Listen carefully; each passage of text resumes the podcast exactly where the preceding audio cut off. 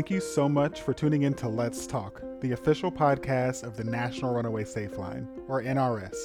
At NRS, we operate the federally designated national communication system for youth who have run away, are experiencing homelessness, or who may be considering leaving home. For over 50 years, we provided crisis support and resources for young people, families, and communities across the nation. Today, I am thrilled to welcome two former guests back to the podcast, all the way from season one of Let's Talk. We have Rachel Litchman and EJ Velez, who are both members of the National Runaway Safelines Youth Advisory Board, among many, many other youth led groups. I've been a huge fan of you both and the incredible work that you do for a couple of years now. And getting to listen to you both in person has informed so much of the work that I do. So I thank you so much for taking the time to come back and give us an update on this conversation about accessing healthcare while experiencing homelessness. Why don't we start with introductions just for the people who may not have heard the episode? Uh, Rachel, would you mind going first? Hi, my name is Rachel. Uh, I use she, her pronouns. I consider myself a youth advocate, also a disability advocate, and a cartoonist. I draw comics and I also write some articles. As for my disabilities, I have a genetic condition. It's called Ehlers-Danlos syndrome. It's a connective tissue disorder, and that causes a lot of other issues in other body systems. So I also have a neurological disorder called POTS as a result of that. Um, and then I deal with some mental health conditions. Um, I was diagnosed with a lot of different mental health conditions when I was growing up, but really just all boils down to trauma. So I have PTSD. Good morning. I'm EJ, and for me, I would say my title is I am a youth advocate. I focus mainly in the policy realm, focusing on housing justice, juvenile justice, as well as disability awareness because that tends to be missed when focusing on housing as well as juvenile justice. When it comes to my disability, I am blind. It is very visible. Once you see that cane, you kind of assume. I guess most people don't assume, but you know, good thing. Assumptions are being flawed out. When it comes to chronic conditions, I do have um, carpal tunnel, which some people might see as a limited, that it's not really that chronic, but clapping can actually cause me pains or gripping things not really one of my things but learning how to manage that. I also have some emotional disabilities which includes ptsd as well as a fluctuation of anxiety because i'm blind and blind anxiety is a very real thing in my community for some for the listeners who are new to the podcast or may have missed your original episodes, would you mind providing a little context for our conversation today and share just a little bit about your experiences with homelessness, whatever you feel comfortable sharing in the moment? I did not grow up in a very safe or loving household, and so I was just struggling a lot growing up. I ran away for the first time when I was 13, but it was less than 24 hours, so it wasn't really that big of a deal. Um, I didn't end up homeless at that point, but there was just a lot going on that year. So that was the first time I ended up running away. I ran away for good without ever coming back when I was 18 years old. There was a DCFS report, and I ended up making a police report about some abuse, and I was just very scared to go back home after I made those disclosures. So I ended up running away, um, and I became homeless that summer. I ended up in a youth shelter, and um, then after that stay there, I went to college. My homeless experience was very fluctuant as a child. It was moving around a lot with my family, but the main kicker was when I was 17. I was abandoned by my family in August and November. Before Thanksgiving, my mom tried to put me in a mental hospital. Once she couldn't do that, she left me at a women's shelter for domestic abuse. Since that couldn't stick because they wouldn't keep me, soon after I woke up after 72 hours with the house packed up and everything gone. So I had to figure out from there what I was going to do. My life was anything but perfect. Yes, there was neglect and abuse. Everything was reported by CYS. We constantly had caseworkers in and out of our lives. I had reports made consistently, but nothing was ever done. The school did acknowledge that in November of 2018, I became a homeless youth because I had no legal parent and or guardian. And the school district also acknowledged that CYS at that point in time did not contact BCIU was the ones who stepped in to try to support me. But during that time, I did not go to a shelter. I had actually waited until I was 18 before I got my first lease signed by Family Promise in my county. But during the time from when I was homeless, I kind of just don't really share where I was because it's a part of my history that I am not very proud of. That's totally fair. And I really appreciate everything that both of you have shared so far. And I'd, I'd like to start our conversation off actually with a little guidance from you both. I noticed while I was doing just a little bit of research on the topic today that some people really go out of their way to avoid using the word disability. So I just want to make sure that it's a word that everyone feels comfortable with using today. I feel kind of ignorant asking. Please say the word disabled. Please say disability. Um, there's, I think, sometimes a lot of fear around saying that word because people think it's this like bad, terrible thing. Uh, recently, there's been like this turn to using the word differently abled. It is considered very offensive by people in the disability community because it's a euphemism. It's like, it's very infantilizing. I'm not differently abled. I'm disabled, and it also just sort of like glosses over the reality that yeah, our bodies are different. I, I, I mean, I do have disabilities. I'm not differently abled. So yes, please use the word disabled. It is something that I think if you if you can't name disability, then you can't really address ableism. Okay. Thank you so much for clarifying. I really appreciate it. I think that because it's a medical term, I think people try to avoid using that if they're not like a health professional. Yes, it is a medical term, but it's also been adopted by like the disability community, disability activists. So it's like, you know, it's been around for a while. I agree with Rachel 100%. Disabled is not a bad word everyone has different disabilities, and saying differently abled is in every way a disrespect. It is a slap to the face, and we need to remove that from our vocabulary in every direction because disabled just means that a person does things differently. Saying differently abled is basically you trying to recreate a word that already exists.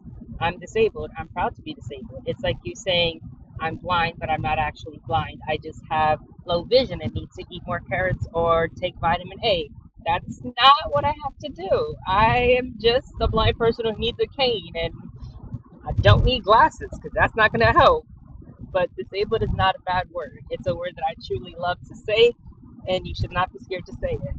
Just don't ask a person what their disability is because that is in some ways disrespectful to individuals. Some might have no problem with it, but you truly never know. So just don't ask, keep pushing, and mind your own business at is there is there an appropriate way for someone to start a conversation or a dialogue with you about disabilities or do you generally feel that like it's not something that people should ask you about do you generally hit them with a like i don't see how that's any of your business I do think it, there are circumstances where it's okay to ask someone about your disability. I think, it, especially if like you know, your friends, you've known each other for a while, you've already built a relationship.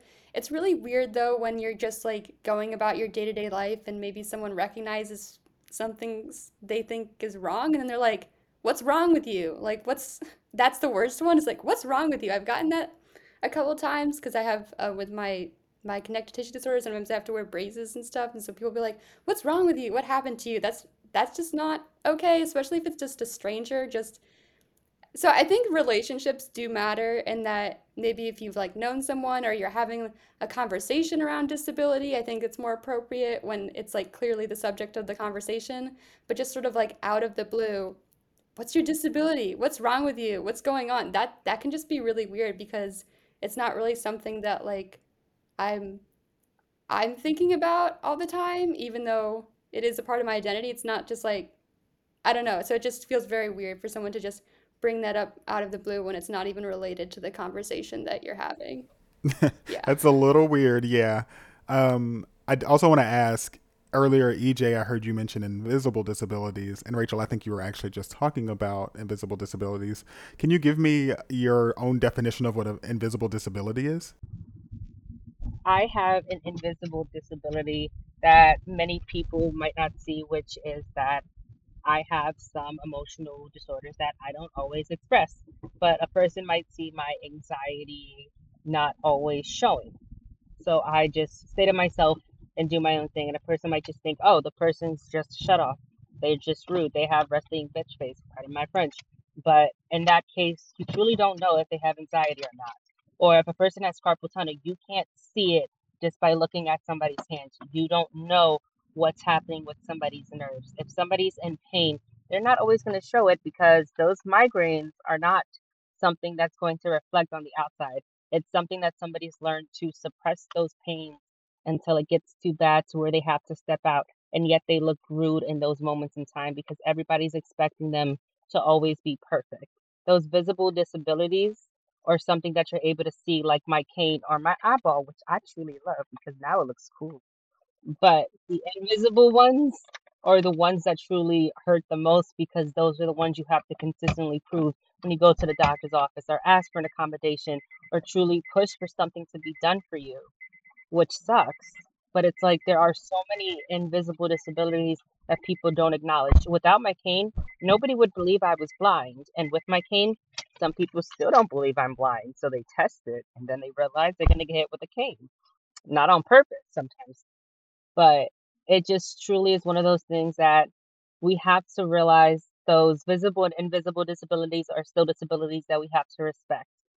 Again, I'm one of those people, you can ask me about my disability, I don't care. It's not my personality, but my blindness is kind of a little bit of a personality because I wear it on my sleeve. I make my jokes on it. You'll never see it coming. But it's just, it just depends on the person. I, I love that about you, EJ. Is it a regular occurrence for people to ask you personal questions about your health, either one of you? Uh, Rachel, you mentioned it earlier. Um, and when you said it, I could totally hear and visualize some members of my own family being like, What's wrong with you? Or do you ever have people accuse you of just like not being honest about what's going on with your health? Yes, I mean for me, I think the the faking comes I think from the fact that especially a lot of my the people believing that I'm faking comes from the fact that uh, my disabilities, along with most disabilities, to be honest, are very dynamic. So some days I might be so exhausted I can't get out of bed. There's other days where I can walk. And so people are like, how can your disability be real if, you know, like you said that you it, you can't get out of bed, but now you're walking. So people just like there is like sometimes this very like cut and dry idea of disability as something that's like consistent all the time. So like when people think of wheelchair users, it's usually, oh, your legs don't work at all. And that's why a lot of times they'll say like if somebody is able to walk and get out of a wheelchair, which is most people who use wheelchairs, they're like, oh, you're faking. And so I do get a lot of that, um, not really within my community because I'm friends with a lot of disabled people. I think that's just what happens. um, but I think outside of my communities, people don't really understand it. They're like, they're like, "Oh, are you better now?" Like that's something I've gotten a lot. You know, like when I was out of school for a while, um, and then I came back. They're like, "Are you better now?" I'm like, "No, I have a chronic illness. Just because I'm here now and not in the hospital doesn't mean I'm like. I mean, yeah, I'm not in a health crisis, but I'm not. My chronic illness is not going to go away. It's that's what a chronic illness is. It's always there. So I do get like the "Are you better now?" Um, I hope you get better. not gonna happen.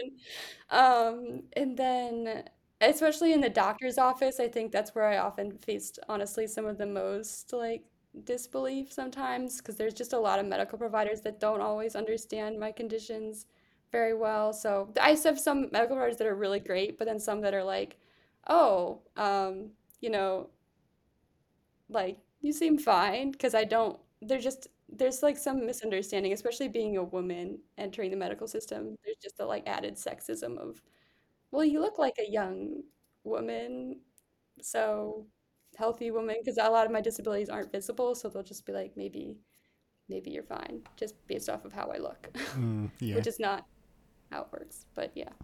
I hate that so much, especially knowing how kind and honest and giving both of you are. And I've had the opportunity to hear you both speak about different things you've experienced in your life. And EJ, you've actually spoken before about healthcare professionals saying that you're not telling the truth. Do you have anything to add to what Rachel said? I've dealt within the healthcare system and in real life and service providers most recently, last week, I actually walked into an LGBT center and one of the staff said, "Oh, I didn't realize blind people can be mobile." I I I, don't know what that means, to be honest, but um, that was that was eye-opening. But I explained, yeah, I'm in college, I'm doing what I got to do, I'm just living life. When it comes to the healthcare system and I walk in there as a blind person by myself, they always look confused. But I remember I walked in there one day and somebody followed right behind me and sat down and the doctor came out and the doctor looked at me, looked at the other person and started telling my medical information to the other person and the lady looked like I'm not with them. But when it comes to the blind person who's visibly disabled sometimes, they just dismiss me. I can be in chronic pain, screaming and crying, and they'll look at me like I just want drugs or I just want this or I just want that, thinking that I'm being hysterical. Like, no, I just had my uterus pulled out from down below. Like, I'm going to be in pain. But the doctors tend to just dismiss it whenever I bring up something and then they look at my eyes and they look at me and they try to give me a vision test, they say, oh, you need a specific note done. And you can't get your physical pass until you have this specific note done. I went to a different provider, got my physical done, and then continued to work because they wouldn't pass me because I was blind for a physical for my job, a job that I had been working for over a year. But anytime I walk into a healthcare provider's office, I've learned there are certain challenges that I have to fight because there's always going to be an obstacle. There's always going to be that person that's going to say, "Oh, wait, you're mobile? Oh, hmm, blind person, vision test. No vision test, can't pass. You need a, you need to go somewhere else to get your physical."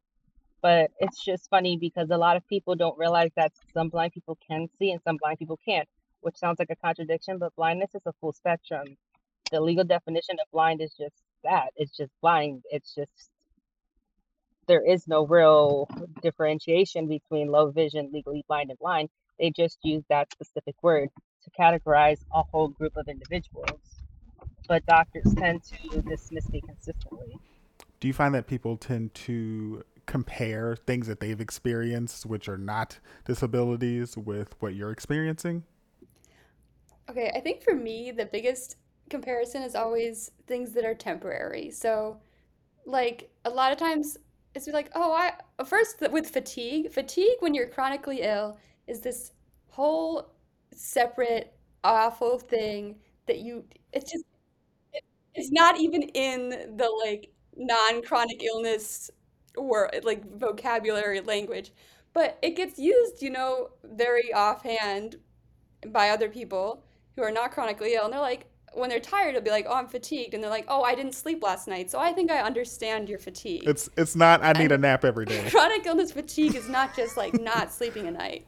It is like it just wipe. It's so different. It wipes you out. It wipes your brain out. Like there's no there's no really comparison um, if you're not if you haven't felt that before. I also so get like compared a lot to like having the flu. People are like, "Oh, I had the flu, so I understand like what it's like." And I'm like, "Yeah, the flu really sucks, but like Imagine having the flu and chronic flu fatigue every yeah. single day. like like there's also just like this like complete like p- people don't think of chronic illness as disabling as it is sometimes because like their idea of illness is very temporary and so they don't really understand what it's like when it's prolonged like that. Um, so yeah, the flu is a really common one. Not sleeping, um, or sometimes it's just like having some kind of injury for a little bit. Like, cause I have a, I get a lot of injuries because of my connective tissue disease. So like, oh yeah, I like broke my my leg one time, or like, I mean, yeah, that that is definitely an experience, and you do get to you know see what it's like to have a disability for a little bit. But it's like this is again, it's chronic, and so it's not just like oh, it was that one time where I wasn't, you know, well. It's like, this is how it is all the time. And so I think that makes it really hard for people to understand kind of the depth of what it's like to have a disability because, like, their idea of it is like, oh, it was just this, like, temporary thing that mm. happened once in my life. Uh, I hate, hate, hate that you had to experience that because it seems so annoying. I don't know why people strive to be like the most oppressed person in the room, but I digress. Um, while you were experiencing homelessness, what was it like trying to access health care? EJ, based on that face you made, we might need a whole new episode to talk about that. I mean, for like, I, I'm, I'm gonna I'm gonna be hundred percent honest, and this is gonna be the worst thing I can say. Okay, yes, I had my medical assistance because I'm disabled. I was given the full disabled diagnosis as of this year. So excited. Hardest thing to ever get, but I learned the loopholes to get it. Woohoo! But I had like medical assistance when I became homeless. I learned the loopholes to get that. But I didn't start going to actual healthcare providers until 2021.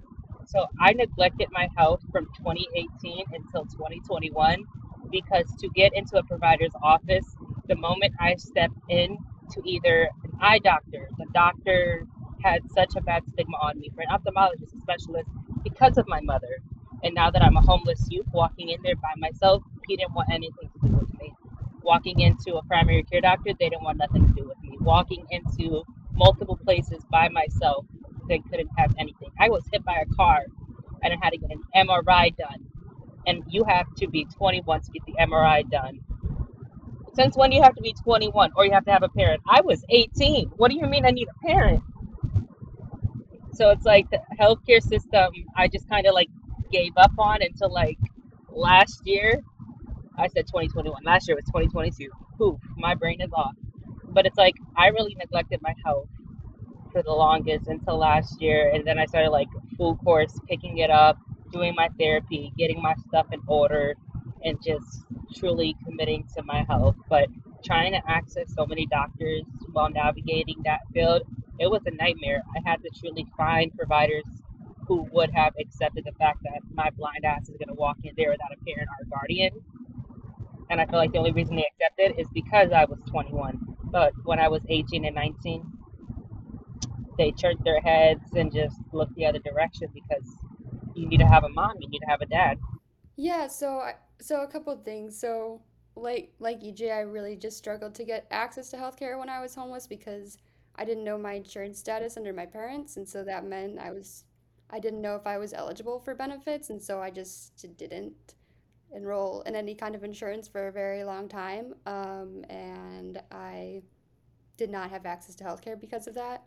Um, when I did finally enroll in Medicaid, my I got that, and then less than like two months into having that, I um, I was in college. That was over the summer, so I got I got um, I was in college again that next semester, and I got a scholarship from the Disability Resource Center, and it was like this amazing thing where I would have extra money um, that would get refunded to me to pay my bills, and the state counted that as income, and so I got booted off my Medicaid pretty much the moment that I became a student again. Um, that led me to get into another health crisis. I had to drop most of my classes and I almost dropped out of school. So there is this like very unfortunate interplay between the like financial aid and state benefits. It's like if you get good financial aid, which most youth who are experiencing homelessness or housing instability really need, then you can lose your health insurance, especially because I live in Wisconsin. Wisconsin is one of the only states that doesn't have expanded Medicaid, so we have very restrictive um, income thresholds. So even if you just get like a couple thousand dollars, like that's that's your healthcare gone. So uh, that was something I dealt with, and it was it was very traumatic for me. Have either of you ever experienced or been a part of a, a runaway or homeless youth program that talked about accessing healthcare or offered assistance in accessing healthcare? Yeah, I will say for me, um, so I so again, I you know I was in that youth shelter, but because I was in the Chicago area and then I went to school in Wisconsin, literally once I left the youth shelter, I had there was nothing for me because I I left the state and so there was no kind of aftercare services or anything. And when I was in the shelter, it was like mostly just very crisis focused on getting, you know, being able to be housed in the shelter and then I got some of my ID documents, but beyond that, there wasn't much else that I got a lot of help with. And so when I went to Wisconsin um, for school, I was in a in a city that doesn't have any resources for youth who are experiencing homelessness if they're over 18 years 18 or older. Um, we that's why we recently got the YHDP funding but we we just don't have any kind of youth programs. And so there really was nowhere for me to go. Um, and that was very very harmful for me because I, I do remember reaching out to a lot of places when i was a freshman especially in my university. I would reach out to my university be like hey i, I need help with this.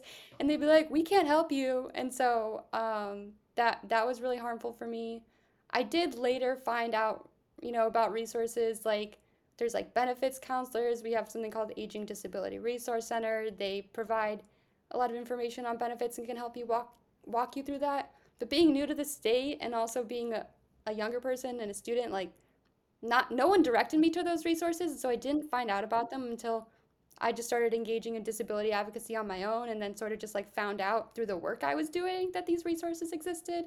Um, but I, I largely had to figure out how to navigate all these systems on my own um, until until I was around like 20, 21. So, yeah. I kind of just learned how to navigate the welfare system when it comes to insurance by myself. When it comes to Medicare, which is a whole different aspect, when you're granted the disability status, you automatically get Medicare. Hate it, but love it. Whole different process. But I've always just navigated it by myself. Benefits counseling for my state is offered for free through OVR, but it's a more intensive program, which now I am accessing because I want to question them. Mm, yeah. This is also interesting because, as I've shared before on the podcast, I have a very limited understanding of what it's like to be homeless, what it's like to experience homelessness, period, let alone as a young person um, I think the average person, when they think about homeless, they usually think about like sleeping arrangements or meals, or maybe they judgmentally assume that a person may need some type of like addiction treatment or counseling. I hardly ever hear people talk about uh, healthcare. What are some of the other gaps in um, the systems that are put in place to protect you and support you? Or maybe what are some of the more like deeply rooted issues at hand here based on your own experience? One of the things that I feel like they're overlooking is accessibility as well as I want to call it sensitivity training because, you know, anytime you make a report for discrimination, that's what they want to provide. When realistically, it should just be comprehensive education, racial theory, as well as teaching about individuals with disabilities because ableism is a thing, discrimination is a thing, racism is a thing. People need to truly be comprehensive when you're within these fields. So you can walk into a space as a person with a disability and be refused services because you're homeless, because you are disabled and homeless. So it's just like two for one. You can walk into certain spaces in my area being black and be turned away because you're homeless and black. And I wish that was a joke. We are in one of the most diverse areas where Hispanic is the highest population, and yet that still happens, which it shouldn't. But these flaws exist within systems. So when you're thinking about comprehensive education and training for staff, that needs to be there. When you're saying about food, yes, food is needed, but not no pasta every day of the week. You want to make sure that you're providing food for individuals in need. We need grants that actually provide shelters and drop-in centers and a stipend for food so that individuals with dietary restrictions can actually access. I love the gift card aspect, but $25 is going to get you nowhere. $100 can get you farther than that $25 would ever if a person is truly coming in need. We have to realize that some of these youth who are struggling and in need might have a child. So preparing that diaper or getting those baby clothes, telling them about the little registry that Target and Amazon has to get those freebies and those coupons and those discounts, finding the resources outside of your reach and doing cross collaboration because nobody ever wants to share the pot. It's not at that point sharing the pot, but it's sharing the wealth to make sure that youth is best supported. But when it comes to being disabled, a person who is disabled has a higher chance of losing their child solely because they're disabled. Not because they're a bad parent, but simply because they are disabled but realizing that the lack of education to that provider is the reason why that child might be taken away. So making sure that provider is properly educated so that mother or that father does not lose that child is also highly needed because what we're supposed to be doing is offering care and support to these individuals seeking services. We're not supposed to be harming them. We're not supposed to be pushing them away. We're not supposed to be shaming them. We're supposed to be welcoming them into a safe space. But instead, we're causing more trauma. I wasn't in any of these shelters. I wasn't in any of these spaces because I was a disabled youth and nobody believed that I was homeless. My school district, I had to get a lawyer involved so that they could stop sending stuff to my mother, which put me in a danger. I had to literally fight every step of the way to make sure I was supported. Shoot, I'm going through the name change process right now and got today granted that I don't have to do publication so that I could be properly protected, which shows you that there is high amounts of proof and documentation that case files add up if you pull some CYS, you pull some files from the felonies, you pull some of this, you pull some of that. Like, there's a lot of things that go wrong within our system, but the last thing we need to do is truly reflect negatively to cause harm to these youth. Because I know I got trauma, but I don't want to push my trauma on someone else. That's why comprehensive education, resources, and $25 gift cards aren't going to do anything. Also, if you throw a pizza party, don't do that pizza party. Make sure you're actually listening to what the youth want because pizza is very freaking traumatic in certain states. Yeah, I think like EJ said, there there is a lot of discrimination, and I think discrimination gets overlooked. Um, a lot of times, access needs that young people experiencing homeless have are seen as privileges. I think there's like this assumption that, oh, you know, you're experiencing homelessness, so you should be grateful for anything you get, even if it's like expired canned beans or something like that. And, you know, like, and so if you have, you know, additional needs, like you need to eat things that are dairy free or like you need air conditioning, like myself, because I cannot regulate my body temperature.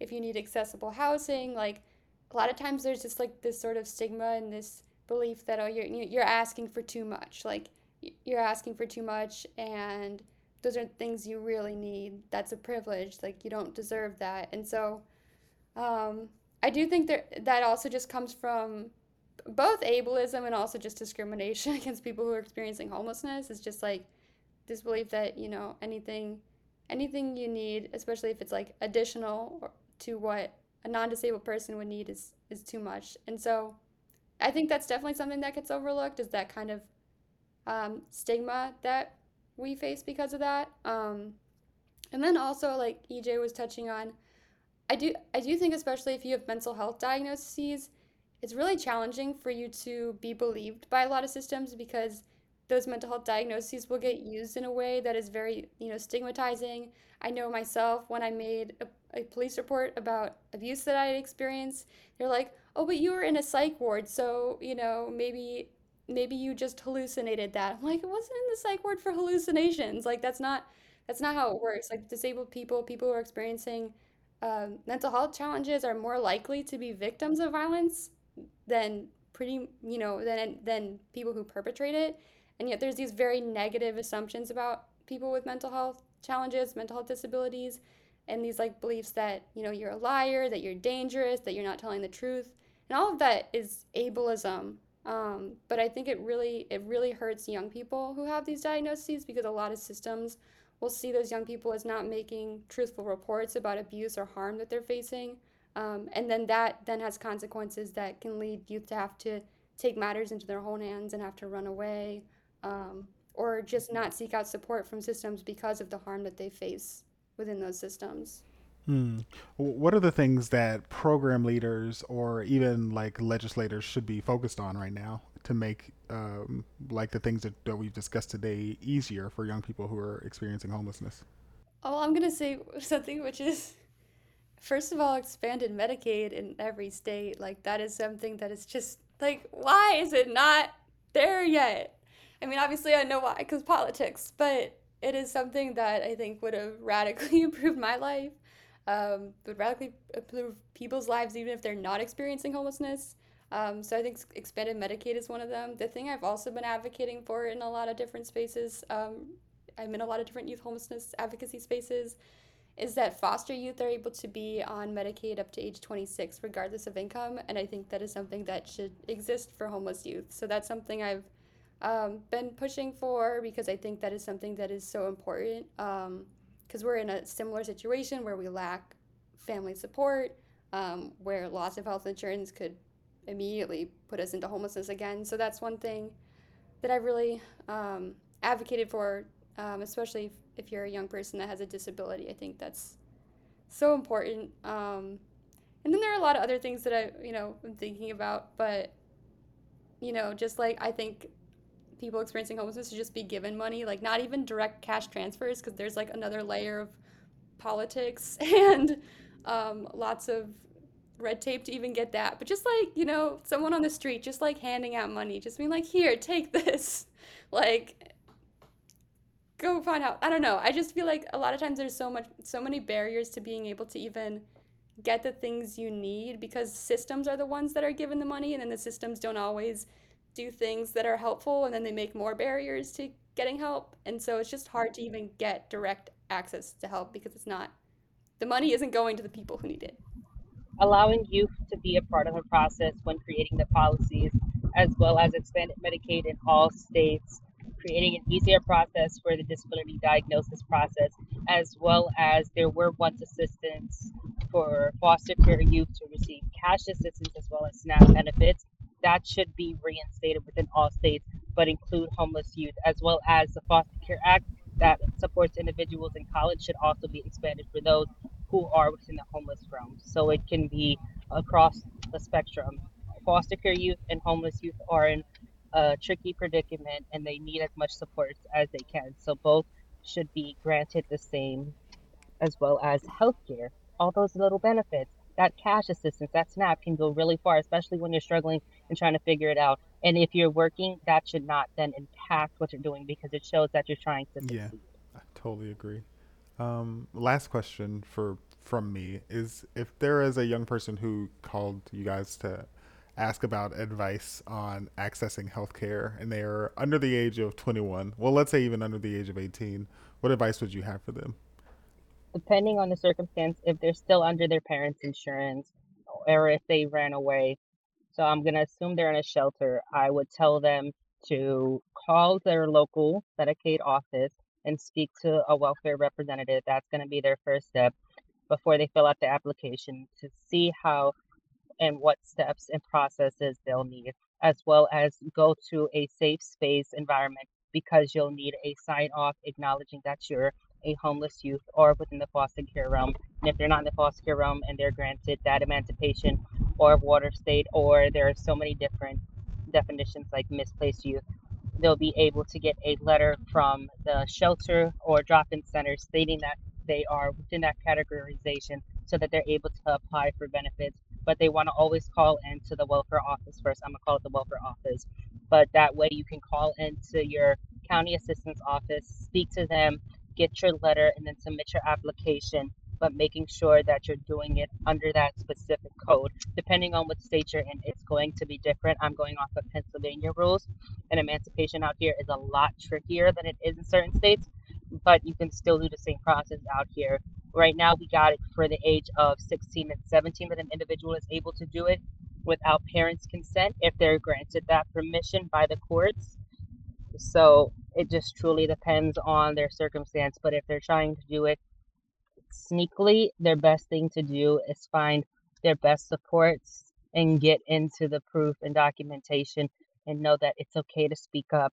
They should not have to worry about what might happen by their parents. And if they are feared, find a safe place to go and share their story to someone they trust and make sure that they have those supports. Because, yes, cops might not always listen, but if you have other adults supporting and backing you up, that is what is going to hold your story. That is what is going to upbring your voice. And that should not be the case when you're underage. But sadly, that is how it works out sometimes. Yeah, I would say for me, it's that question is so tricky because I, I know when I was under 18, I couldn't get access to healthcare without parental consent. And my healthcare was completely dictated by my parents, which was a problem. And so, and that's just unfortunate because those are policy things that that young people can't access healthcare on their own. So honestly, I think if they're if they've run away and they're on their own, I think the best thing to do is to try to get access to legal representation to some kind of lawyer because because like I said these are these are policy issues and so there's a lawyer who can help them with things like maybe emancipation um, you know just trying to find ways to make this work because I do think ultimately it is it is a legal issue um, and I, I know I've had lawyers help me out in my life and they're just very they can be very very helpful and help you see ways through a situation that you didn't know you know that ways through a situation that you didn't know existed before and so so i do i do i would like definitely recommend lawyers. I know if you're in like a bigger city it's a lot easier to get like access to lawyers who help you know specifically youth are experiencing homelessness it can be more of a challenge if you're in like a rural-ish community or state like wisconsin but um, i would i would that's that's the thing I would advocate for is trying to get access to legal representation. Uh, lovely. Thank you for sharing that. And last question, the actual last question, even though I said the last question was the last question. For all of the program leaders and people who are listening today that just want to help or want to be a part of the greater change, what do you have to say to them? Youth know what youth need. Adults don't know what youth need. So if you're an adult and you're trying to advocate for a youth matter without lived experience, you know nothing. If you're an adult advocating with lived experience, you've aged out of the realm and you need to stay within your realm and just support the youth within the actual realm. So support the youth, but don't speak over the youth. But youth know what youth need. Yeah, I think I would just echo what EJ said. It's really just trust young people. Trust is a big thing. Um, and trust that you know, we know what we need for ourselves because we do.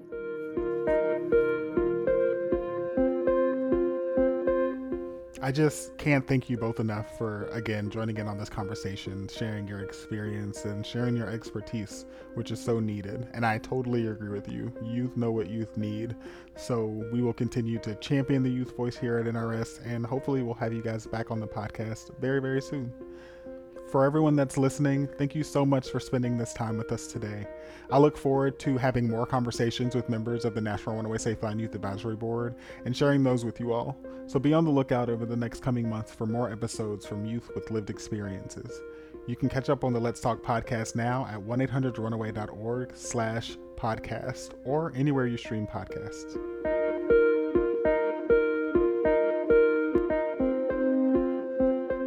Hey, I'm Ajax, a member of the National Runaway Safeline Youth Advisory Board. You can support us by following our social media accounts. Follow us on Instagram, Threads, Facebook, and X, formerly Twitter, at 1 800 Runaway. We're also on TikTok, YouTube Shorts, and LinkedIn at National Runaway Safeline. Transcripts for the Let's Talk podcast are available at 1-800-runaway.org slash transcripts.